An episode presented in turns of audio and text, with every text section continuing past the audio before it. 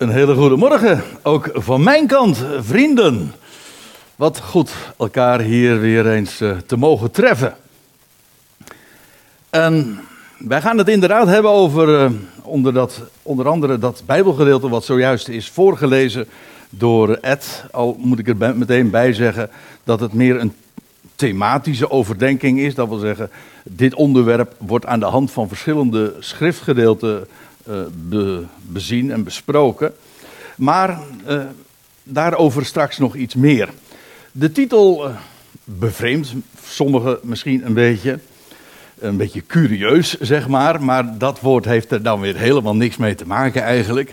Jezus Curios, en feitelijk heeft zojuist Ed eigenlijk al even stiekem aangegeven wat de betekenis ervan is. Voor zover u dat nog niet wist, Jezus Curios, dat is dat laatste woord, is feitelijk een titel. Het is geen, het is, maakt geen deel uit van de naam van de Heer. Eh, namelijk, de naam van hem is Jezus. Maar de titel die hem is toegekend, is die van Curios. En dat is een Grieks woord, dat had u al begrepen wellicht. U ziet hier ook de, nou ja, eh, links ziet u dan de Nederlandse spelling, zeg maar. Of de, ja, de wijze waarop wij dat dan opschrijven. En daarnaast zie je de Griekse manier. En feitelijk verschilt dat niet eens zo heel erg veel. Je herkent het eigenlijk vrij direct. Dus u kunt, meer, u, kunt beter Grieks lezen dan u misschien vermoedde.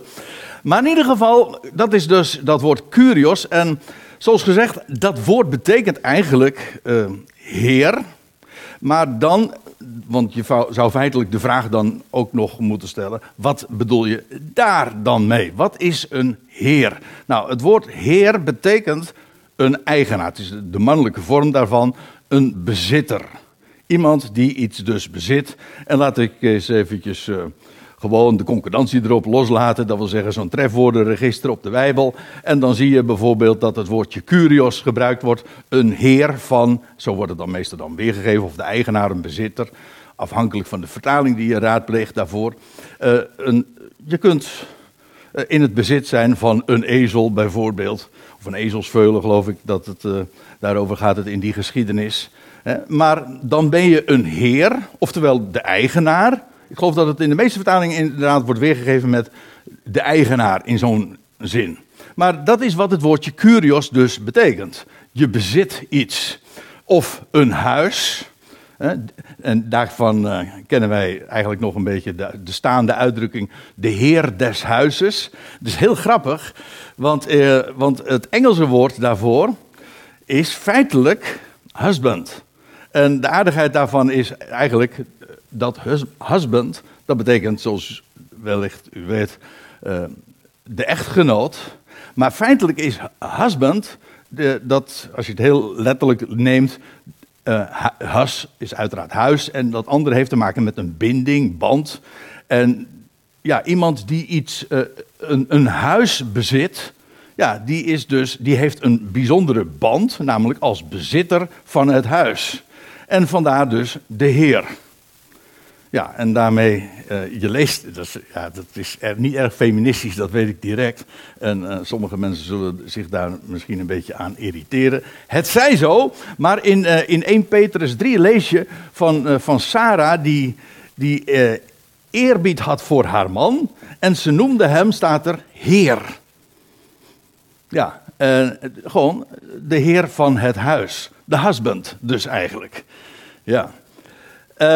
Feitelijk is dan de heer van het huis niet eens, uh, niet alleen maar uh, in de zin van uh, degene die, die dat huis bezit in de, de, meest fysieke zin van het woord, maar gewoon ook het huis in de zin van de familie. Hè. Ik en mijn huis, mijn familie, mijn gezin zullen de heren dienen. Zo in die betekenis dan. Hoe dan ook, uh, dat kan dus ook je bezit zijn. Een, een huis of een wijngaard, de heer van de wijngaard. Of, uh, maar, en dat is iets wat wij dan nu niet meer zo kennen, maar je kunt ook iemand bezitten en dan ben je dus ook heer, maar dan is dat wat je bezit je slaaf. En dat fenomeen kennen we niet. Ik bedoel, misschien voelen we het wel een beetje zo aan als je in dienst bent van een werkgever, maar dan dan is die werkgever niet jouw heer. Die bezit jou niet, je verhuurt je alleen maar voor een x-tijd aan zo iemand. Maar je bent niet het bezit daarvan.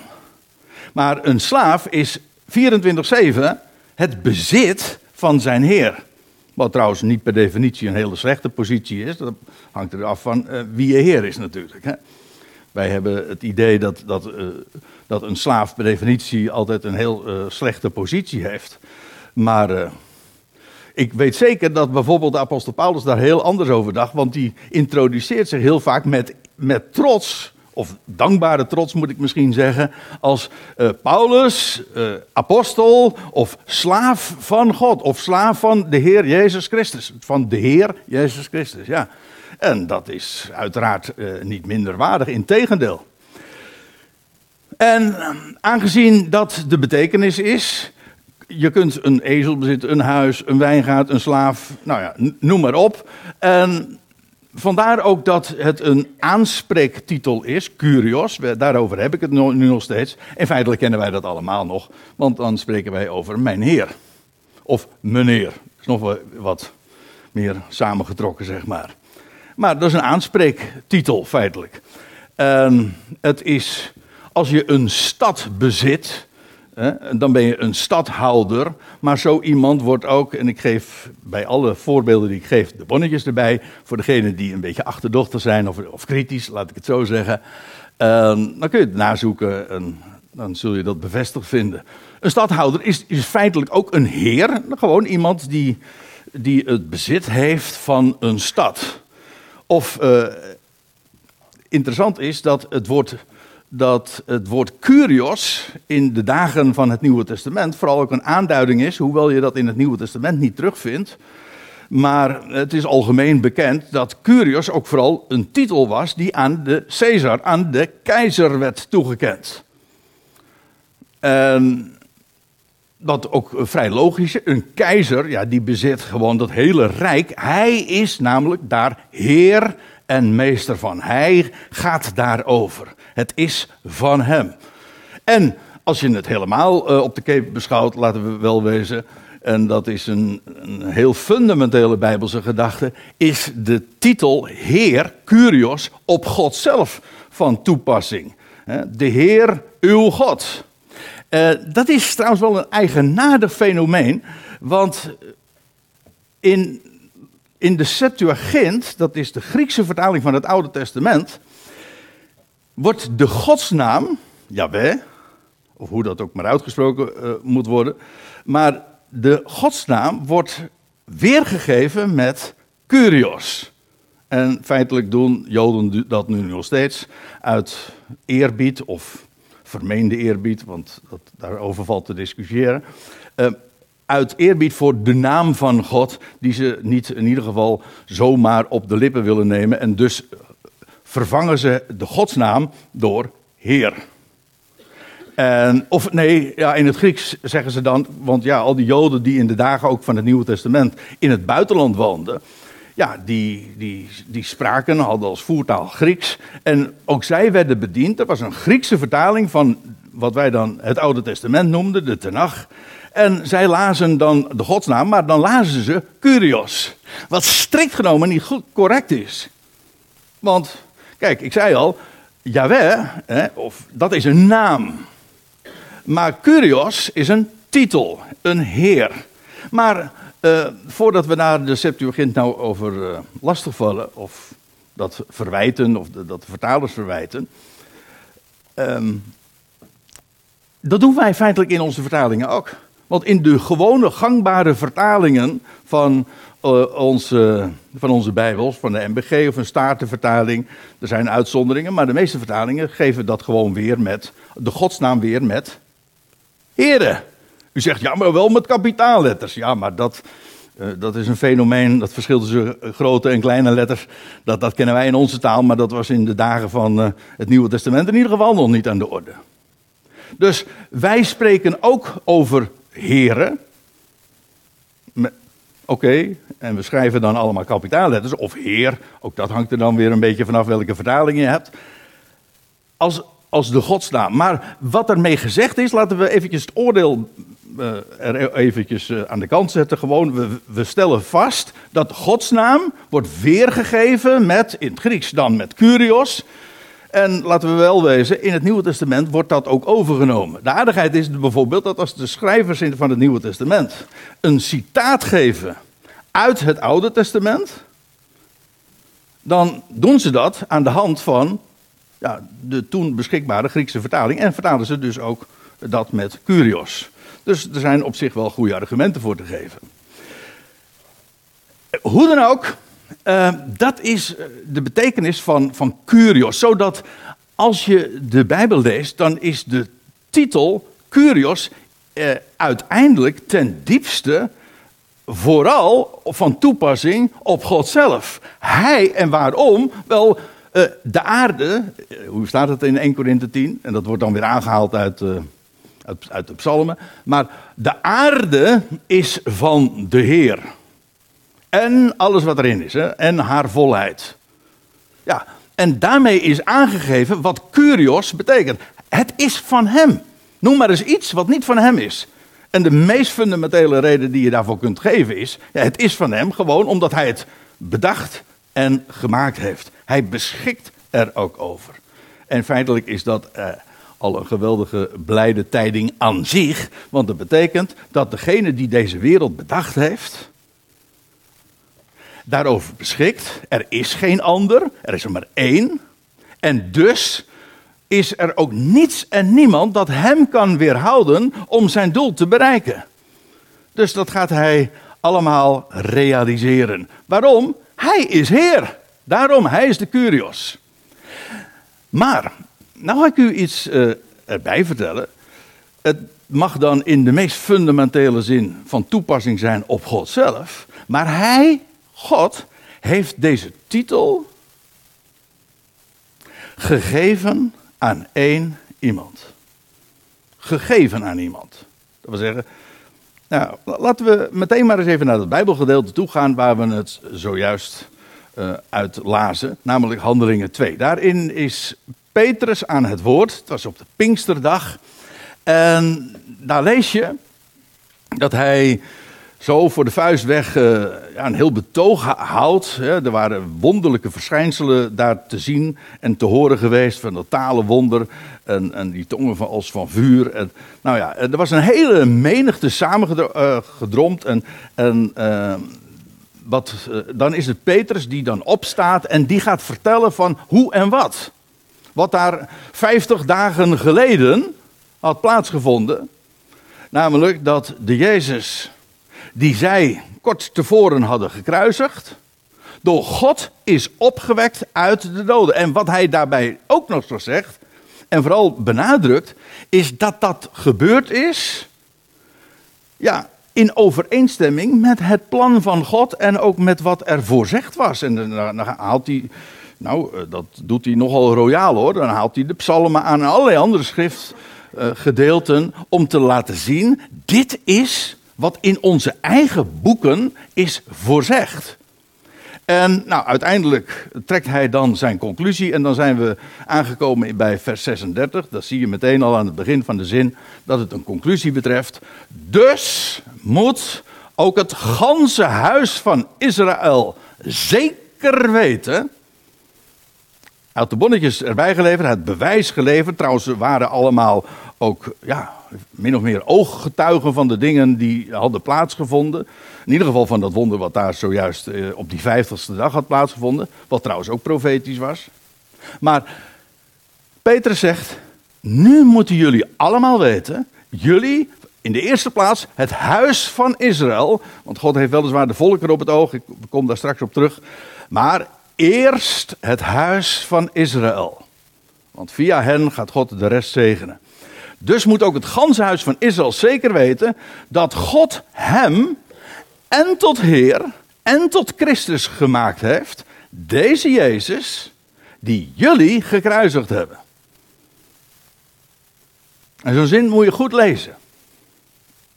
Kijk, aan de ene kant heb je daar dus het, het, het feit wat enige maanden terug, nou nog niet eens twee maanden daarvoor, had plaatsgevonden. Namelijk dat het volk Jezus had gekruisigd, of zo u wilt, het volk had Jezus overgeleverd om te worden gekruisigd. Zodat ook de volkeren uh, niet vrij uitgaan. Ik bedoel, de stadhouder en uh, de Romeinen waren daar net zo goed schuldig aan. Maar goed, het was op, uh, het, was op initiatief van het volk.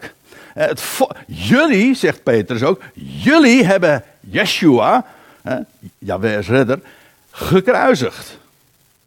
Hij zegt, maar wat jullie nu moeten weten, in feite wat ik nu heb gezegd, dat wisten zij ook wel. Ze hadden daar zelf een aandeel aan gehad. Wat ze niet wisten, of niet wilden weten, zo u wilt, maar in ieder geval, nu wordt het publiekelijk ook uh, aan hen bekendgemaakt dat God, de Jezus die zij hadden gekruisigd, tot Heer en tot Christus heeft gemaakt. Of tot Messias. Christus is de Griekse vorm, Messias of Mashiach is de, ja, de wijze waarop de, de Joden dat dan benoemen. De Messias, de gezalfde. De beloofde gezalfde, uh, wel te verstaan. En het is een opmerkelijke tegenstelling. Maar wat er nu vooral van belang is, dat God de Jezus die hier op aarde rondwandelde en door het volk was gekruisigd, God heeft hem verhoogd en een titel toegekend. En de hoogste titel die maar denkbaar is, namelijk die van Heer en die van Christus. Messias van Israël in de eerste plaats, maar ook Heer van allen. Eh, zodat het volk, ja, die heeft hun eigen Messias, of hij die de Messias zou zijn, uh, gedood. Maar God heeft hem ten derde dagen opgewekt uit de doden. En, dus, en het graf was leeg, dat, wist, dat konden ze ook allemaal weten. Maar wat er gebeurd was, ja, het verhaal zong toen al uh, uh, rond van ja, de, discipelen hebben hem gekruisigd enzovoort. Maar nu, nu stond het hele gezelschap, ja, wij zijn allen getuigen, zegt Petrus nog.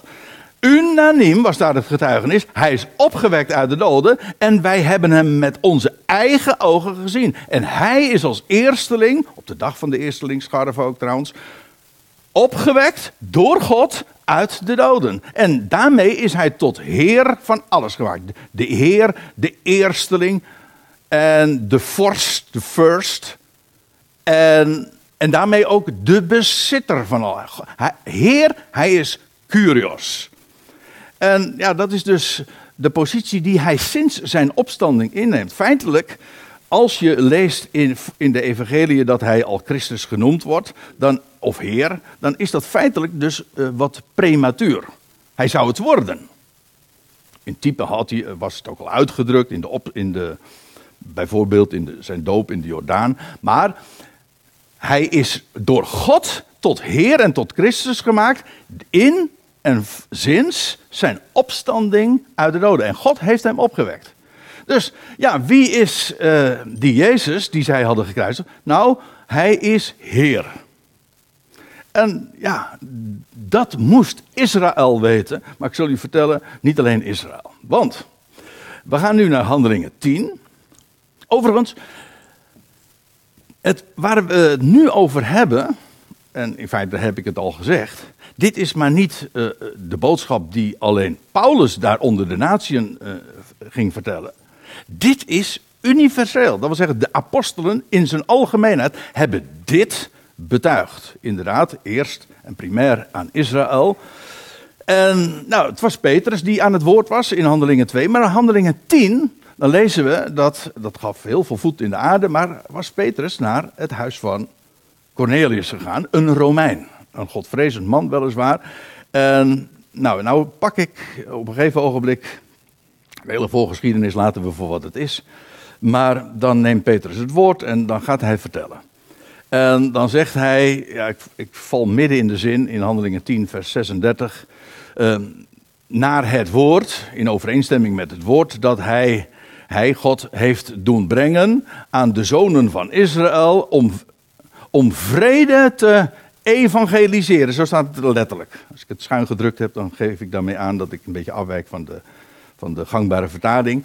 Maar om vrede te evangeliseren door Jezus, die door God gemaakt is tot Christus. En dan zegt Petrus erbij, deze, Jezus, Christus, Messias, is allerheer. Oftewel, hij is heer van allen. En het idee hier is vooral, hij is in het huis van Cornelius. En het huis van Israël moest zeker weten dat God hem tot heer gemaakt heeft. Maar vergis je niet, hij is heer van allen. Dus ook van die Romeinen die daar in huis waren. En dit is buitengewoon belangrijk. De proclamatie is: Jezus is Heer. Niet hij wil je Heer zijn. Zo wordt het vaak versmalt. En dan wordt het weer. ja, dan wordt het in feite ook weer een, een, een, iets wat voorwaardelijk gemaakt wordt. Als jij hem aanneemt, dan wordt hij jouw Heer. Niks ervan. Het, de, in feite is dat een ontkrachting van wat er juist verteld wordt. Hij is Heer van allen. Dus tegen wie je ook tegenkomt. En al die miljarden mensen, en of ze nou begraven zijn of uh, dat ze uh, nog leven, allemaal kun je ze vertellen. En of ze nou geloven of niet, God is hun schepper, maar ook Jezus is hun Heer. Van iedereen. En dat betekent, hij is jouw, uh, hij is jouw eigenaar. Jij bent dus ook zijn bezit. Ik ben groot geworden met de Heidelberger Catechismus en dat begint met zondag 1. Dat zijn 52 zondagen en, en, de eerste zondag, en dat is een hele beroemde, dat is een hele beroemde zondag, een, leerstuk. En dan, dan luidt de vraag, het is een vraag- en antwoord spel, dus aanhalingstekens. En dan is de vraag, wat is uw enige troost in leven en in sterven? En dan is het antwoord, en ik weet zeker dat er hier mensen zijn die dit zo kunnen aanvullen. Nee, ik ga geen, uh, ik, ik ga geen steekproef doen. Maar uh, die, weten, die, die weten wat uh, hoe het antwoord dan luidt. dat, dat ik niet mijzelf, nou ja, je kent het in oud-Nederlands, maar laten, we, laten we het wat moderner formuleren. Dat ik niet van mijzelf, maar het eigendom ben van Jezus Christus. Nou weet ik heel goed, uit, vanuit mijn achtergrond is het ook, was het ook zo. En dan is, ja, dan, het hele proces hè, om erachter te komen of Jezus jouw Heer is, dat is een vraag eigenlijk waar je hele leven mee zit. Is, is Jezus al jouw Heer? Trouwens, het is ook in evangelische kringen is dat dan de vraag: is Jezus al jouw Heer? Maar waar, waar, waar men in de christelijke traditie, reformatorisch of evangelisch, een vraagteken zet, zet de schrift en gewoon is het getuigenis van de Bijbel juist een uitroepteken. Hij is jouw Heer, dat hoeft helemaal geen vraag te zijn. De vraag is, geloof je het? Je kan er niks aan doen hoor. Sterker nog, als je er iets aan doet, dan, dan geef je daarmee te kennen dat je het niet gelooft. Ik bedoel, uh, het regent nu. Ja, wat moet ik daarmee doen? Nou, daar kun je niks mee doen, dat is gewoon een, een feit. Hè? Dat, als je hier, hier gewoon in de zaal zit, dan maakt het ook niet zoveel uit. Maar uh, dat kan een heel, uh, heel groot effect hebben. Ik bedoel, uh, als ik tegen u zeg van voor half twaalf valt het dak hier van naar beneden. Ja, dat, is een mededeling dan. Als ik dat dan zo zeg. En dus u zegt, en ik, ik geloof het, en u blijft hier zitten dan geloof ik geen. Dan denk ik dat hij niet echt gelooft dat, dat wat ik zeg. Ik bedoel, als je het gelooft, dat is wat ik er eigenlijk mee wil zeggen. Als je het gelooft, dan heeft het een uitwerking. Maar de mededeling zelf is gewoon, ja, het is wat het is. En of je het nou leuk vindt of niet, of, of je het nou. Of, maar je gelooft het, of je gelooft het niet natuurlijk, dat ook. Maar je kunt het alleen maar geloven, verder niks. En dat is, dat is eigenlijk ook de essentie van een blijde tijding, van een bericht. Ja, wat kun je met een bericht? Kijk, als bij een opdracht, dan moet je, word je in het werk gezet. Dan moet je dit of dat doen. Als er voorwaarden, als je, als je zus of zo doet. Maar dit niet. Hij is allerheer. Hij is jouw Heer. Je bent van Hem. Je bent trouwens gekocht en betaald. Dus een, een hoge prijs voor je betaald. Want Hij is gestorven. Dat is dus de prijs die Hij betaald heeft. Hij is allerheer. Ja, dat is een vaststelling. Geen aanbod. We gaan even verder. Romeinen 10, dat is een belangrijke in dit verband. Had ook uh, voorgelezen kunnen worden, maar goed. Je moet, uh, soms moet er keuze gemaakt worden, nietwaar? Uh, Romeinen 10, vers 9. Die mag echt niet ontbreken.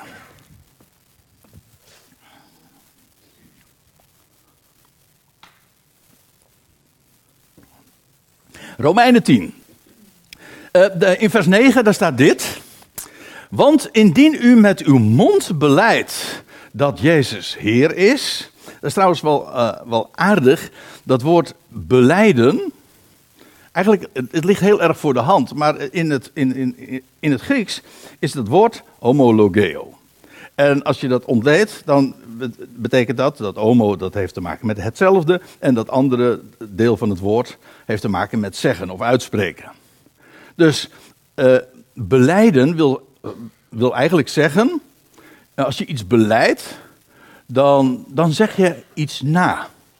Ik, dan, dan stem je in met, want je spreekt het na. Je zegt hetzelfde. Dat is wat beleiden is. Beleiden is dus niet creatief, dat je iets bedenkt. Nee, je zegt hetzelfde. Je bent eigenlijk een papegaai dus, om zo te zeggen. Is niet zo'n goede vergelijking. Maar goed, u begrijpt wat ik bedoel. En, dat is ook, um, ja, beleiden doe je per definitie met je mond. Oh ja, je kunt het ook opschrijven natuurlijk. Maar beleiden, eh, dat is wat Paulus hier zegt. Indien u met uw mond beleidt dat Jezus Heer is. En dat is ook, ja, dat is ook wat een gelovige typeert. Kijk, ongelovigen, of de mensen in de wereld, die, als ze het er al over hebben, dan hebben ze het over Jezus. Want ja, weten zij veel, ze, dan hebben ze het over iemand die al of niet uh, historisch is, en die hier op aarde geleefd heeft en die gestorven is. That's it. Maar wij, wij weten dat God hem drie dagen later tot Heer en tot Christus gemaakt heeft. En dat beleiden wij. En daarom noemen wij hem ook Heer. Wij zeggen niet zomaar Jezus. Ja, ik weet dat een heleboel doen dat wel. En ik stoor me er altijd aan. Als vooral als je weet dat hij Heer is, beleid hem dan ook als Heer. Hij is niet zomaar Jezus. God, dan, dan heb je echt een update nodig hoor. Want hij is namelijk niet meer, de, niet meer de gekruisigde alleen. Hij is door God tot Heer gemaakt. En een gelovige beleidt dat dankbaar. En noemt hem dus ook Heer. Hij is mijn Heer. Dat is de eer die hem ook geeft. Eigenlijk moet ik zeggen, je stemt in met de eer die God hem heeft gegeven. Dat is het beleiden. Overigens, er zit nog iets aan vast. Uh, hij is onze Heer. Je leest nooit dat hij onze koning is. Ja, u zegt, ja, maar in een heleboel liederen wordt dat wel zo gezegd. Ja, dat is waar.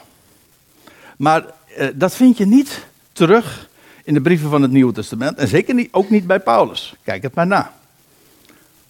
Hij, hij zegt nooit uh, Jezus onze koning. Nee, hij is onze Heer. In de theologie is het, is een bekende term, of in, de, in het kerkelijk spraakgebruik, dan heeft men het over Jezus als, Jezus als de koning der kerk. Kerk komt trouwens ook weer van dat is en dat betekent ook van de Heer. Maar dat even terzijde.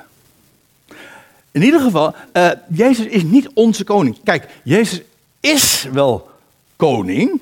Wat dacht je wat? Hij is de koning, Nathanael die zei het al ooit. Hij is de koning van Israël in het algemeen. Niet alleen maar van Israël, maar hij zal straks ook blijken te zijn de koning ja, van alle volkeren. We, we, het heeft zojuist gelezen uit Handelingen 2 dat, uh, dat David al, al geprofiteerd heeft dat iemand uit, de, uit zijn lendenen zou zitten op zijn troon. Ja, daar in Jeruzalem, daar zal hij heersen over Israël en over de, over de volkerenwereld, zelfs wereldwijd. En dan is hij straks, in feite is de term vooral gereserveerd voor de toekomst, straks zal hij de koning zijn, namelijk die daadwerkelijk zal regeren. En Israël, het volk, maar ook de volkeren, zullen hem dan aanduiden als koning. Maar wij vandaag staan in een andere relatie tot Hem. ook, natuurlijk, hij is onze Heer.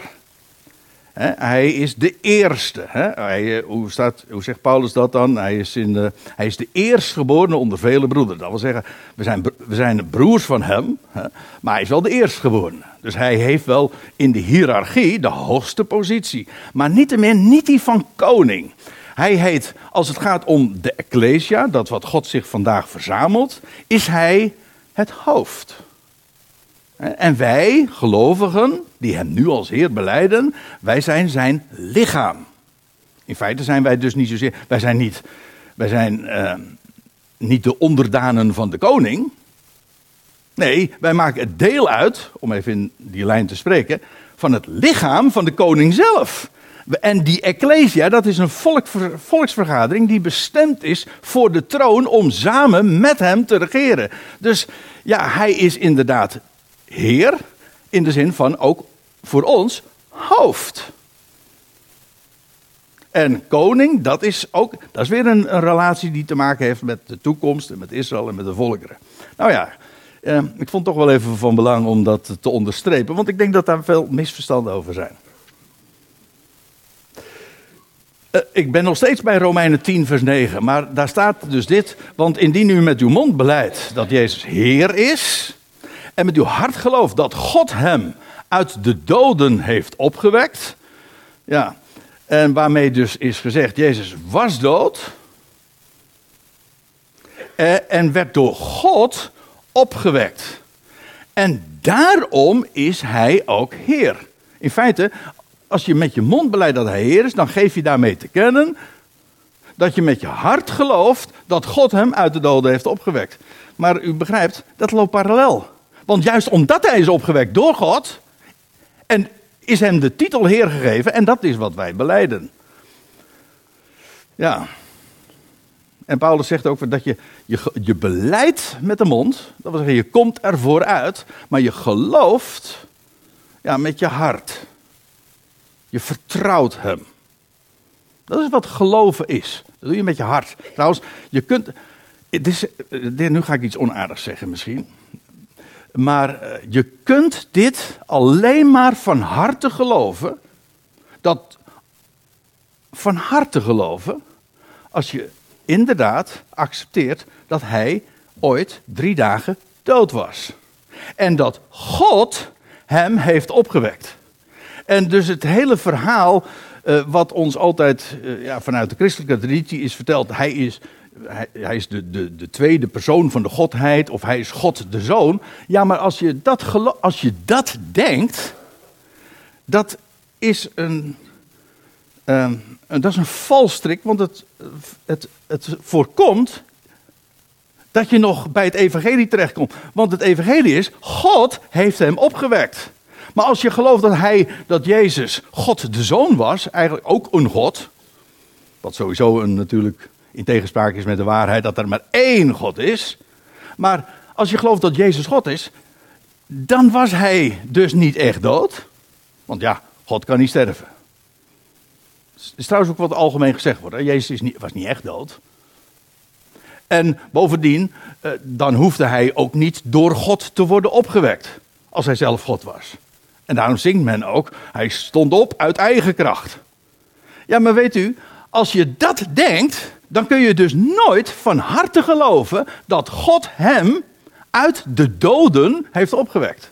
Van harte geloven. Je kan misschien wel met de mond beleiden, zeggen, ja, maar dat, dat, is gewoon een witwaspraktijk. Hè? Dan, dan, dan, strijk je iets glad, wat er gewoon, wat je niet echt van harte gelooft. Dus ja, eh, dit, wat Paulus hier zo in één zinnetje aangeeft, is zo bazaal. Maar dit moeten we dan ook inderdaad uh, nemen zoals het er staat. Ik lees nog eventjes eh, één, nog één ding even door. Dat moeten we ook nog eventjes uh, onderstrepen. Want er staat er, indien u met uw mond beleidt dat Jezus Heer is en met uw hart gelooft dat God hem uit de doden heeft opgewekt, zult u gered worden. Sommige mensen zeggen dat is een beperking. Maar dat, dat indien, dat is geen beperking. Het, is, het wijst aan en het stelt vast hoe God redt. Namelijk door het door uh, hartelijk geloof en het beleiden van zijn naam. Kijk, als een beperking zou het zijn als, uh, als niet iedereen dat zou gaan doen. Maar ik ga u vertellen, ik, ik ga het straks lezen. Iedereen zal ook tot die erkenning gaan komen. Dus het is geen beperking. Het is in feite ook geen voorwaarde. God zegt: Ik red. En hoe red ik? Wel door het gelovig aanroepen van de naam. Dat is de wijze waarop ik red. Maar ik red sowieso iedereen. Ja, waarom? Nou, hij is heer van iedereen. Hij, iedereen is gekocht en betaald. Daarom. Nou lees ik even een paar versen verder in ditzelfde hoofdstuk. En dan komen we in vers 11. En dan zegt Paulus, hij, net als Petrus in Handelingen 2, citeert hij er nogal eh, lustig op los. En dan, dan staat er, immers het schriftwoord zegt, wie op hem vertrouwt of wie op hem zijn geloof bouwt, uh, wie op hem vertrouwt zal niet beschaamd uitkomen. En dat gaat het over die hem, dat is dus Jezus, Curios. Ja, en het geweldige van die waarheid dat hij Heer is, dat betekent, ik ben van hem, u bent van hem, iedereen is hier van hem. En wie hier, al die mensen die hier buiten zijn, en dat zijn de meeste dus, uh, ze zijn allemaal van hem. Iedereen. Gekocht, betaald. Iedereen is van zijn eigendom. Maar het geweldige is, als je op hem je geloof of uh, uh, op hem vertrouwt, maar vertrouwen is geloven. Ja, daar kom je nooit beschaamd mee uit. Weet u waarom niet? Hij is jouw Heer en dat betekent hij zorgt voor je. Als ik, kijk, als ik iets bezit. Hè, ik heb, eh, juist, juist vorige week heb ik deze, nieuwe, deze Bijbel gekocht. Dit, is mijn bezit. Hè. Nou, het is zijn woord, dat weet ik wel. Maar de, deze Bijbel hè, is mijn bezit. En dat, daar zorg ik voor. En als je nou weet dat Hij Heer is. Van, deze, van elk mensenkind. Hij is allerheer. Dat betekent dus dat we voor zijn rekening zijn. En hij staat, hij zorgt, maar hij staat ook garant voor zijn eigendom. Daar, je hoeft je als, dat is het mooie van als je, je zijn eigendom weet. Als je het weet, als je het erkent, ik hoef me geen zorgen te maken. Want hij zorgt voor mij. Want, waarom? Nou, hij is mijn Heer. Dus er is niets. Ja, ik geef toe voordat het kwartje helemaal valt, dat, dat, eh, dat, eh, dat kan soms jaren duren. En soms aan het eind van je leven ben je er nog niet helemaal achter. Maar de waarheid staat al op voorhand. En eigenlijk, je zou het jezelf ook niet moeten aandoen. Trouwens, hem ook niet, denk ik dan. Uh, maar je zou het jezelf niet moeten aandoen, zeg maar, om het rendement van deze geweldige waarheid ook te beleven. Hij is mijn Heer. Dus je staat op en zegt, nou, ik dank u wel. U bent mijn Heer, ik ben van u. Ik ben benieuwd wat u vandaag in en door mij gaat doen. Heb je geen zorg? Hoezo? Niet hoe, wat, wat, moet ik doen om hem tevreden te stellen? Of, wat, uh, uh, of hoe kan hij mijn Heer worden? Hij is mijn Heer en ik dank hem daarvoor. Dat is eigenlijk wat, het, wat beleiden ook is. Je dankt, hij is mijn Heer en hij zorgt voor mij. En daarom kun je ook inderdaad, eh, hoef je ook nooit je zorgen te maken. Dat zegt Paulus ook. Wees in geen ding bezorgd. En verblijd je ten alle tijden in de Heer. Een heleboel mensen zeggen van ja, hij is je redder. Maar ik heb zo vaak zulke predikaties ook gehoord. Uh, overal trouwens. Uh, ja, ik ben nog wel in kerken en kringen geweest hoor. Echt wel. Maar uh, zo vaak van die predikaties waarbij dan het verhaal verteld wordt van ja, Jezus is jouw redder. Dat is geweldig. Maar hij is ook jouw Heer. En dan was het altijd, denk erom, hè. Hij is ook je Heer. Maar weet u, al het feit dat hij je Heer is, is een bron van vreugde. Dat is niet van, ja, maar hij is ook je Heer. Zo van, en nou hangt er ook nog een prijskaartje aan. Dat prijskaartje is al lang betaald, mensen. Hij is mijn Heer en dat betekent dat ik voor zijn rekening ben. En hij zorgt voor mij en hij geeft alles wat ik nodig heb. Voilà. Ja. En, dan kom je, en als je op hem vertrouwt, vertrouw nou maar gewoon op hem. Waarom? Nou, dan kom je never nooit beschaamd mee uit. Op het moment dat, dat je gaat, zegt van nou ja, ik ga er zelf ook wat aan doen. Wedden dat je aan het eind van de dag, of al, waarschijnlijk al veel eerder, zwaar gefrustreerd bent. Dan zeg je, goh, ik ben mezelf toch weer tegengevallen. Weet je hoe, hoe dat komt, dat je jezelf tegenvalt? Je had verwachtingen van jezelf. Als je gewoon op hem je vertrouwen stelt, dan kom je nooit bedrogen mee uit.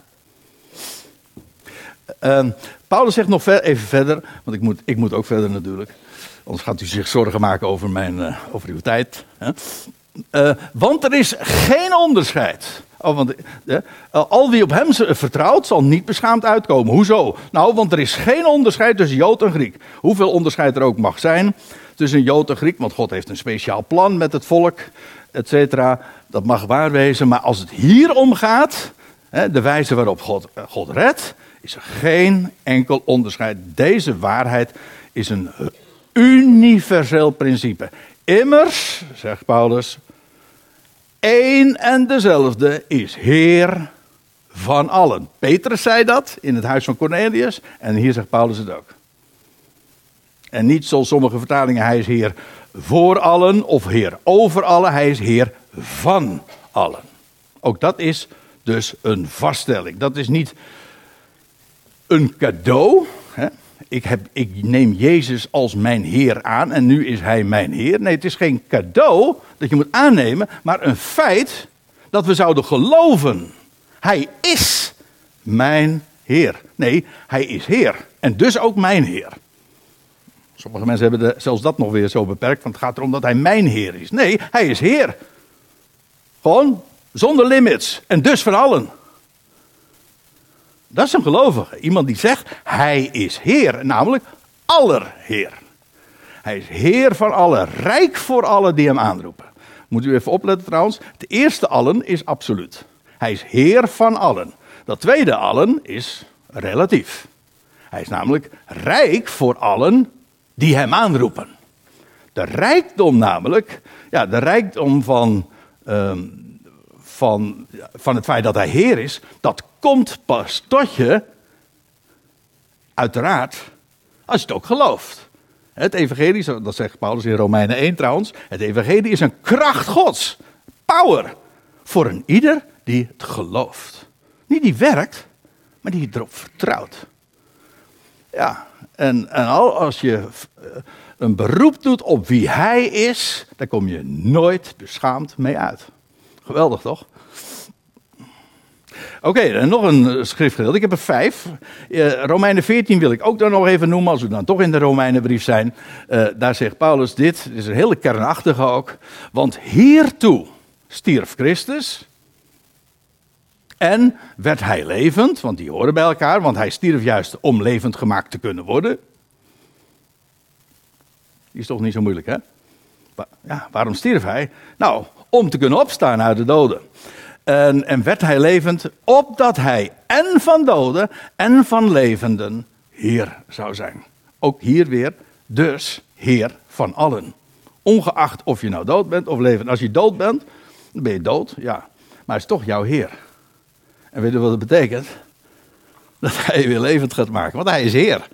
Hij is de eersteling uit de doden, hij gaat allen levend maken. Ieder in zijn eigen rang worden, allemaal tot je dienst. Maar hij gaat allen, hij gaat allen levend maken. Hij is Heer van doden en van levenden. En dat betekent dat hij alles en iedereen tot bestemming gaat brengen. Waarom? Hij is Heer. Ziet u wat, hoe geweldige impact deze waarheid heeft? Ik bedoel, Jezus Curios zijn twee woorden. Maar alles zit erin. Heel het evangelie. Nou, en dan heb ik er nog één. Filippi 2, dat is de laatste waar ik u nog mee naar toe wil nemen. ja, ook daar uh, val ik dan weer midden in de zin. De, passage is erg bekend, ook hier. Uh, maar hij moet in dit verband zeker ook genoemd worden. Al was het maar omdat ik er zojuist al even op zin speelde.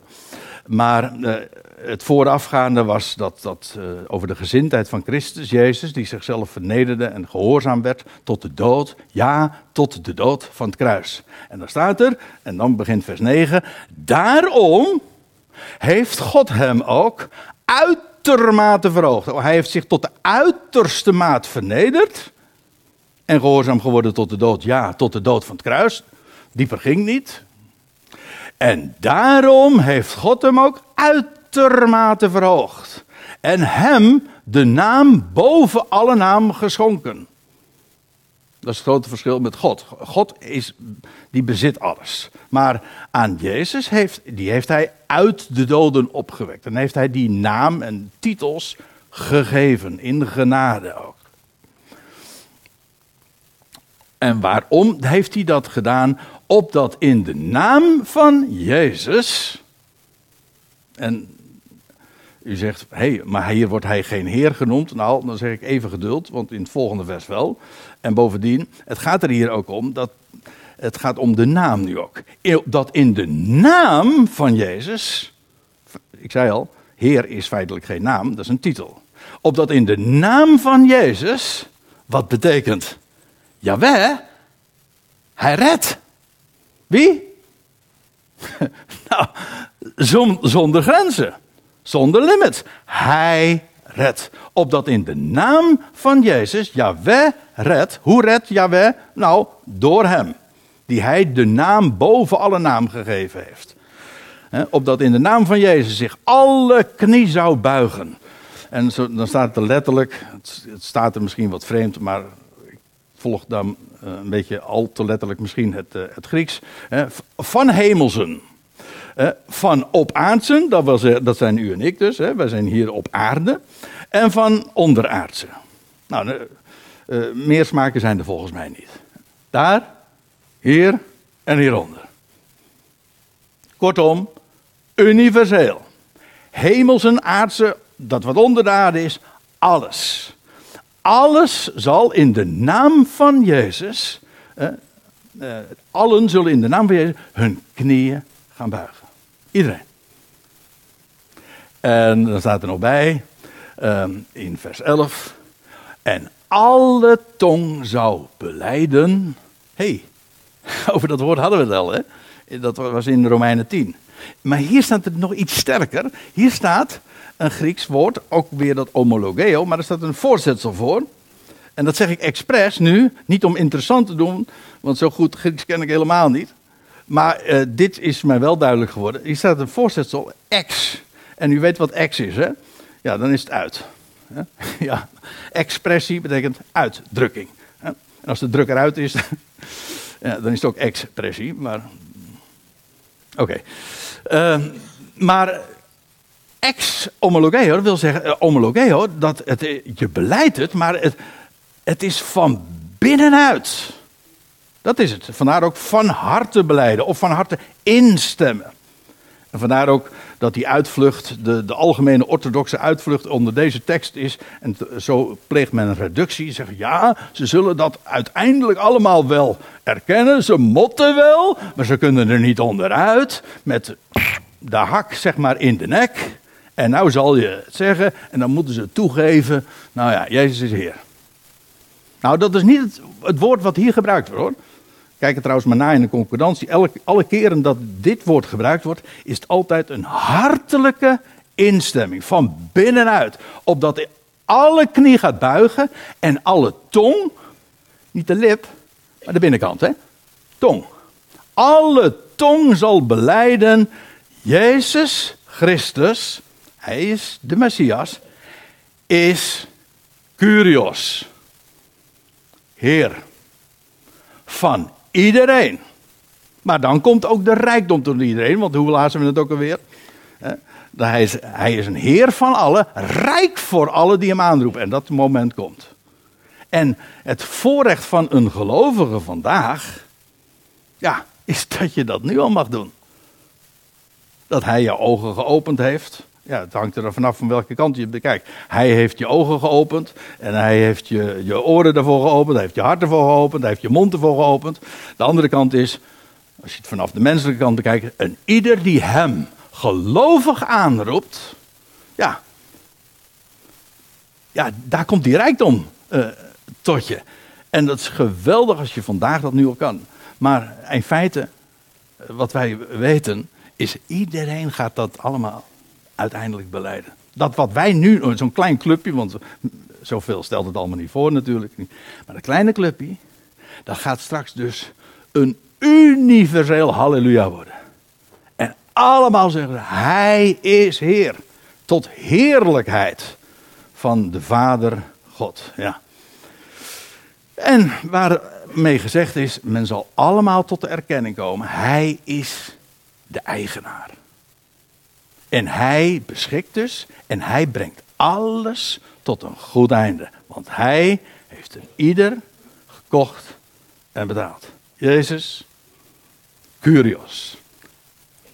Met allemaal, met allemaal hoofdletters, met allemaal uitroeptekens. Amen.